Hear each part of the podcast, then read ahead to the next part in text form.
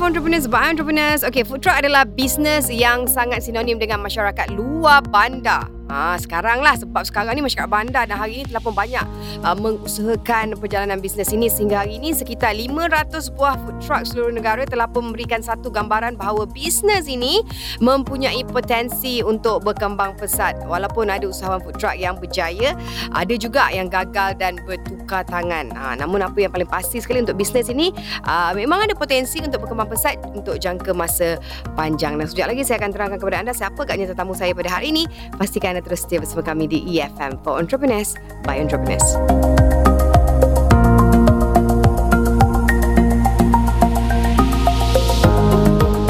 Terima kasih kerana masih lagi bersama dengan saya Nana Mahazan untuk EFM for Entrepreneurs by Entrepreneurs. Sekarang saya nak mengenalkan tetamu uh, saya di studio. Selamat datang kepada Adele. Ya, betul. Ya, someone like you. Bukan, bukan. Tu Adele. ha, ni Adele bin Muhammad Nisyak, pengasas Little Fat Duck Food Truck. Apa khabar? Ah, khabar baik. Alhamdulillah. Okey, mungkin boleh uh, kongsikan secara ringkas sejarah awal untuk Little Fat Duck uh, Food Truck ni. Okey, uh, Little Fat Duck Food Truck bermula tahun 2014. Mhm. Yang tu kita dapat tahap, tahap pertama. Mhm. Lepas tu 6 bulan kemudian kita buka first outlet kat Mhm. Wang Utama. Okey. Then within 2 periods time kita expand to the next 7 outlets uh, dalam mall lah. Tapi food truck memang kita only one lah sampai Ah, sekarang. Wow, daripada bermula dengan food truck sekarang dah ada 7 outlet Ya tu. di shopping mall. Hmm. Wow, so bendanya uh, bermula dengan food truck. Tapi kenapa mula-mula tu boleh macam, eh, nak buat food truck lah. Ah, apa yang pencetus idea ataupun yang think like, I, Ah, I okay. want to do food truck? Okay, the reason kita nak buat food truck actually sebab I punya partner lah. Dia ada satu caravan. Mhm. Dia nak buang. So, mm Mhm. then cakap, okay kita buat some- something lah. Mm-hmm. Lepas tu I buat nak buat apa JPJ semua tak lepas. Ah. So ni kita cakap eh why don't we just buy a lorry lepas tu see how it goes lah. mm. So we got the lorry then we try lah. Kita buat buat eksperimen semua Mhm. then we jalan. Then ni selalu pick up. Business pick up pick up. Lepas tu that's how we buka buka the first outlet lah. Mhm. So it's all started from that caravan kita nak buang tu lah. Mhm. Tapi caravan tu memang dah buang juga Dah lah. buang lah. Sebab tak boleh guna. tak guna. So, dah, okay, sebenarnya untuk buat food truck, ramai orang uh, banyak sebenarnya vers- versi food truck tu sendiri. Hmm, betul. Okay, ada yang mini food truck, ada yang food truck itself, ada food truck yang built in in uh, dapur kat dalam dia. Your food truck ni macam mana masa tu? When I started memang kosong lah. Dia kotak je belakang. Ha. Then then slowly macam kita letak table biasa. Then then dapat modal a bit Then we renovate sikit sikit. We Mhm. did it by a bit by a bit lah. Mhm. Sekarang tengok semua nak nak buat food truck terus buat dapur dalam semua. Mm. In the end your cost mahal lah. Yeah. Itu pun dapur dalam full fledged is about dengan lorry is about 120 130,000 sekarang. Yap, yap, yap. Yeah, when we bought was just 80,000 flat.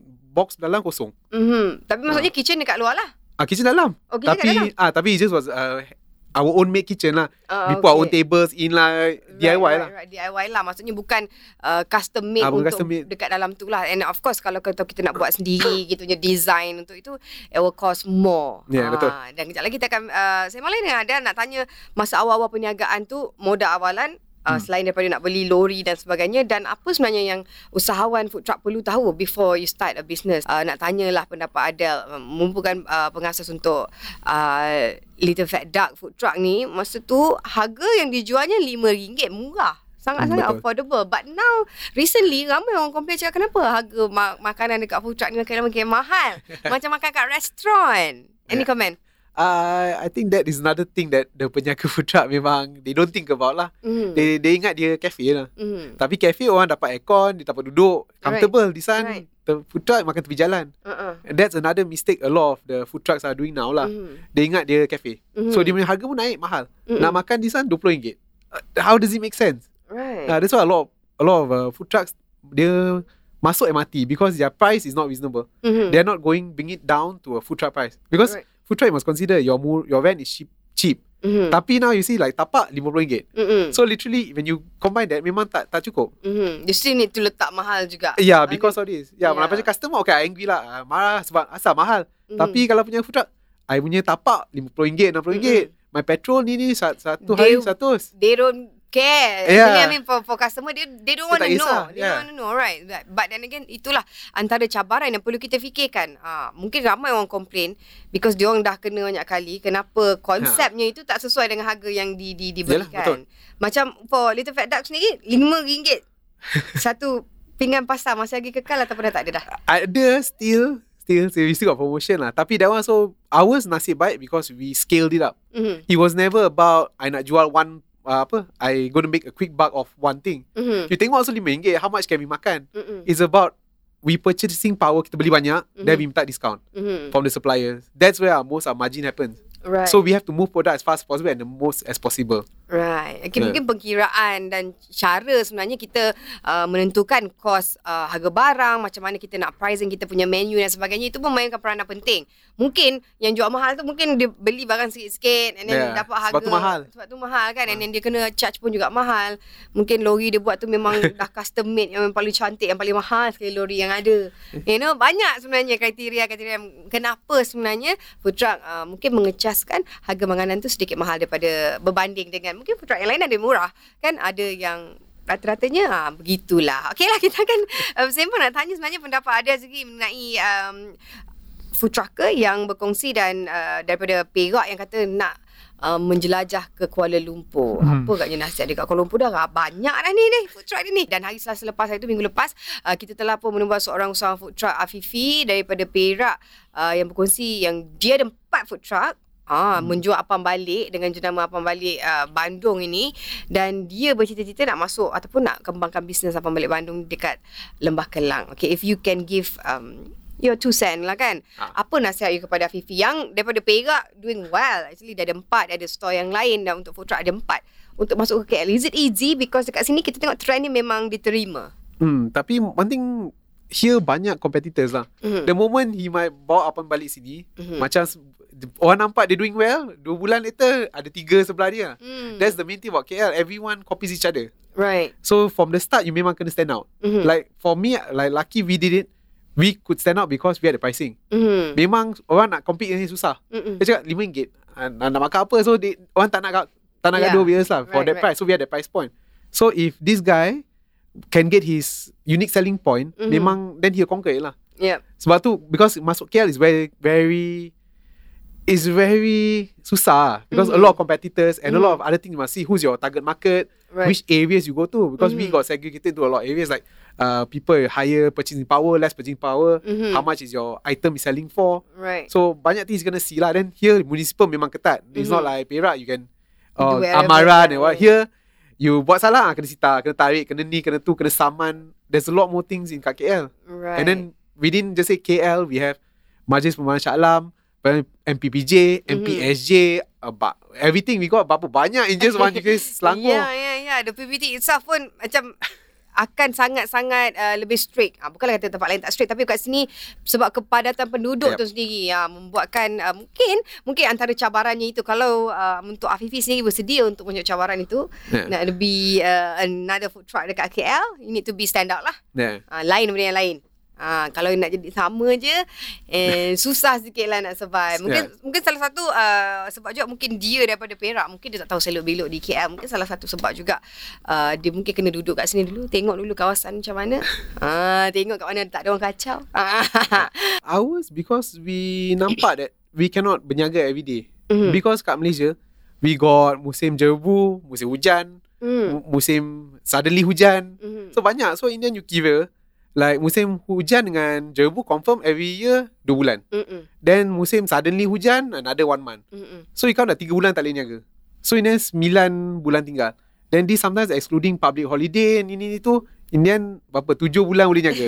okay. So 7 bulan is not is not sustainable. Mhm. So for us we dah nampak So we nak scale We nak move into a proper premise Mhm. Tapi the thing is We need uh, We need uh, the volume of people Mhm. So if we buka restoran kat luar Memang we would not have that volume Mhm. Tapi if we go into malls Malls memang dah ada volume banyak So that's why we choose to go into malls Mhm. So when we nampak the trend was like That's why we really target to masuk mall Right. And then the food truck can say like It was a very good thing Sebab It's the only marketing budget The that I can fast promotion lah Yes. at that time, right? It's a marketing promotion that actually gives you income Mhm. That's the amazing part about the food truck. Kalau Right. normally everything marketing budget bazir, I just spend spend money. Tapi this actually generates income. Right, right. Yeah, so that's why it, we moved on very fast. We saw apa yang kita tak boleh buat and how we couldn't expand. Mhm. And we having the food truck, so there's a lot of issues.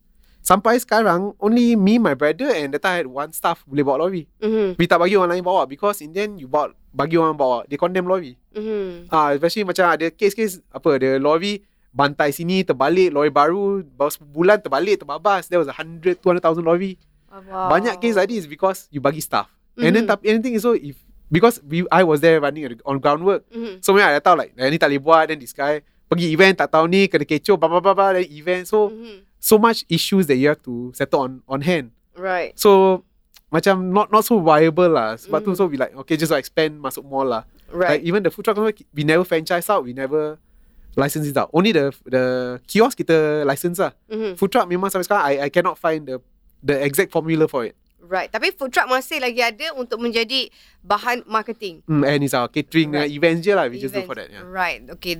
Still good. So antara option yang boleh buat selain kalau kita menunggu tapak saja, kita boleh go for caterings and for events dan sebagainya.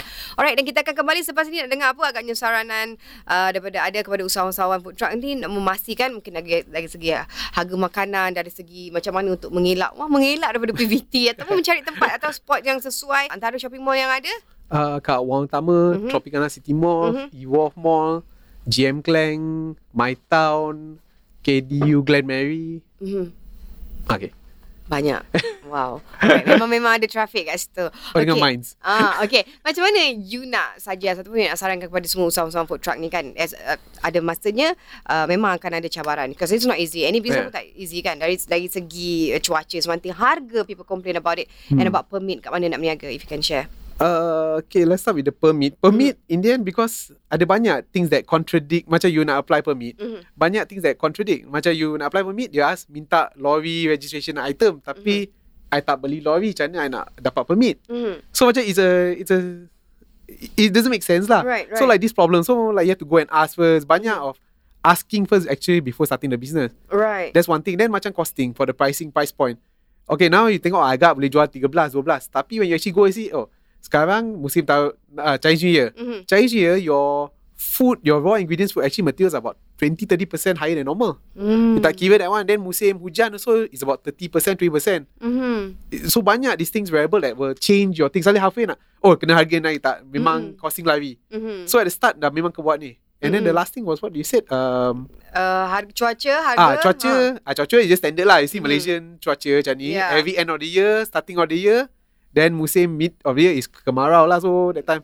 Ah, then Yeah. also you have to take efforts masa bila water shortage. Mm-mm. Water shortage, tali basuh, tali masuk, tali masak. Habis Macam lah. mana? Susah juga tu. Ah, so you prepare for that. So, so it's banyak things that you have to consider that you Hmm. never think before you start the business. Yeah. So all the thing you dah lalui, you dah tengok dah kesukaran uh, meniaga food truck tapi it can be done. Okay dengan Yeah. dengan preparation yang yang lebih. Ha itu yang sebenarnya nak dimaksudkan. Kalau kita nak buat sesuatu kita prepare. Kalau nak nak nak cari permit ke apa kita tanya dulu. Ha sebelum kita uh, kata kita nak buat kat sini. Dan bila kita dah berniaga kat situ dah tahu tempat tu tak boleh uh, well it's too late kalau dah kena sita kan Yeah. uh, so do your preparation uh, cari more info about kat mana nak berniaga harga barang kat mana yang murah dan sebagainya sebelum kita uh, masuk je ataupun ceburkan je diri dalam bidang ini tanpa mengetahui apa from A to Z tahu tengah-tengah je tahu T je tak boleh okay apa agaknya yang you tak pernah nampak lagi Macam you wish like people can do it maybe you can give an idea to someone dekat uh, yang nak buat food truck ni Yang nak buat actually, I think it's just cheap and quality food lah. Mm. That is actually the honest, the hardest thing to accomplish. yeah Memang cheap and susah. quality That I see anyone who can do it, that is your secret recipe lah. Your Right. secret sauce to anything. right right cheap and right. affordable Yes. and good. kan dan that's how people akan bercakap mengenainya sama macam orang uh, like so woohoo te- dengan Little Fat Duck dulu sebab the, the Yeah. price is very very cheap okay mungkin um, boleh kongsikan apa rahsia untuk Little Fat Duck sendiri and because you going so fast tujuh outlet in a mall Well- is it because of the recipe atau you got a good funder or Uh, for recipe wise, I think at the end of the day, my recipe is not amazing. You boleh Mm. pergi Google, Google can get any recipes nowadays. right Is I guess it was the planning the funders was the funder was just me and my partner. In the end, because we roll all the money, Mhm. we did not keluarkan the money we do it. We didn't ex- take it to spend anywhere else. mm, Every money we pump back into the company. mm, So memang that's why we expanded very fast because we we try not to take as much salary. We try reduce our salaries, try reduce cost, everything. Mhm. Everything pump back to the company. mhm. So that's where the company can go very fast. Sebab Right. tu kita beli equipment memang banyak. We had we managed to to expand and then cope with the equipment. Even our center kitchen pun dah certified halal semua. Mhm. We got a halal cert in two years ago. Mhm. So we build up the kitchen, we build up everything all on the money we saved. right wow. Yeah, so because one thing you have to cut that lah. I can't take a gaji tinggi-tinggi tak boleh lah. So you have to take a, a Work hard for now lah. I mean, Yeah, it's a long run business lah because Mm. kalau if you think you gonna try make money in two years, you you be dead lah. No point. Right. F&B you have to be there like first two years, one year you survive. Mhm. Five years you expand and not die. And then Mhm. after I think five and te- ten years, I think you're okay lah. Ah. Sebab building the brand susah. Mhm. Your name and all is is a lot of effort and. I my background was a PR and marketing background. Mhm. So me I masuk I call my friends, eh come buat review ni lah, buat tu lah, blah blah blah. Mhm. So kalau my PR was very good at the time. Mhm. So I was like reviewed by banyak masuk TV mana-mana TV video semua Mhm, masuk everything. So we were very good in marketing at that, that point. Mhm. So that's why we we got out very fast. Our name memang that was very good lah. Mhm. So like kalau sekarang now if you masuk food truck, there's a what's so special about you. Memang Mhm. tak ada. lah. You, it's hard to sell a food truck brand now as well. Mhm. So that's you need kena belajar jugalah untuk PR bercakap and try to you know talk to as, as, many people as possible. Yeah, Kan, and then ha. you need to be in media as well lah. Like Yeah. yeah, I was media background. So memang susah lah. If you Mhm. how are you going to I nak buat promotion tapi I got no contact. Right. Kalau I nak do media promotion, berapa ribu? Seribu, tiga ribu, Right. newspaper. It's, it's expensive. Right. Okay, dan kita nak juga cakap mengenai because sekarang teknologi maklumat, everything is on social media, is on digital. Adakah itu membantu juga untuk perniagaan food truck ni? A lot of people come stagnant at one point. Mhm. Sebab what do you post on social media? Mhm. Uh, every day you ambil same food, people bosan, people don't want to follow you. So Right. it's a lot of things lah. That's why Hmm. kalau you buat seorang, you very busy masak. How can you actually go and do your social media? Right. So this is another problem that banyak orang face lah. Mhm. I selalu asyik masak, jual. Siapa nak manage my social media? So Ah. I think that's a balance each food trucker to find lah. Right. You need to find a content yang sesuai dengan apa yang kita Yep. jual. Ah, mungkin kena hire orang just untuk ambil gambar je. Yeah, that's why in the Anyway. end, I say that is extra cost. Right. I jual gambar, then orang nak manage my social media account. Mhm. It's all expense that you never Mhm. expected to have. Right. So headcount in the end of the day satu food truck lebih kurang 10 orang. Yeah. so untuk uh, Little Fat Duck sekarang berapa agaknya staff you guys ada? All Uh, together everything. Total uh, 16. okay. Including the outlets and all everything lah. Wow, tak banyak. Maksudnya kat outlet tak ramai sangat lah. Uh, outlet memang about 2 to 2 to 4. Ah uh, sebab per in our kitchen memang Mhm. I I tak suka ikan banyak. Oh, I memang benci. Uh-huh. So I we invested in a lot of technology. Right. So we invest in they sebab masak slow so we bought bigger bigger tilting pans like hotel pakai. Right. Then because they're wasting so much time nak potong bawang semua, Uh-huh. we bought the machines. Oh wow. Sebab they are wasting time nak apa nak waiting nak the sauce nak to potong, nak apa. Yeah, ah. the sebab sauce nak nak apa nak nak sejuk lama. Mhm. So we bought blast freezers. So we bought a lot of equipment wise Mhm. to cater for this. So like how I increase my headcount is like if one new outlet, I only need one person. Mm. One new person to take care, that's all. Right. So and everyone in the company is in, interchangeable. Mhm. So memang one guy cuti balik, another guy, two guys can replace him. Mhm. Here my place, I have a backup that my another guy can do whatever I do. Mhm. All of us have backup. So Right. all of us are trained in all our own things. Right. So that's the main issue. That's why our staff count memang low. In the Mm. kitchen, the people that masak, buat delivery, ordering, blah blah semua, everything accounts to five, including me.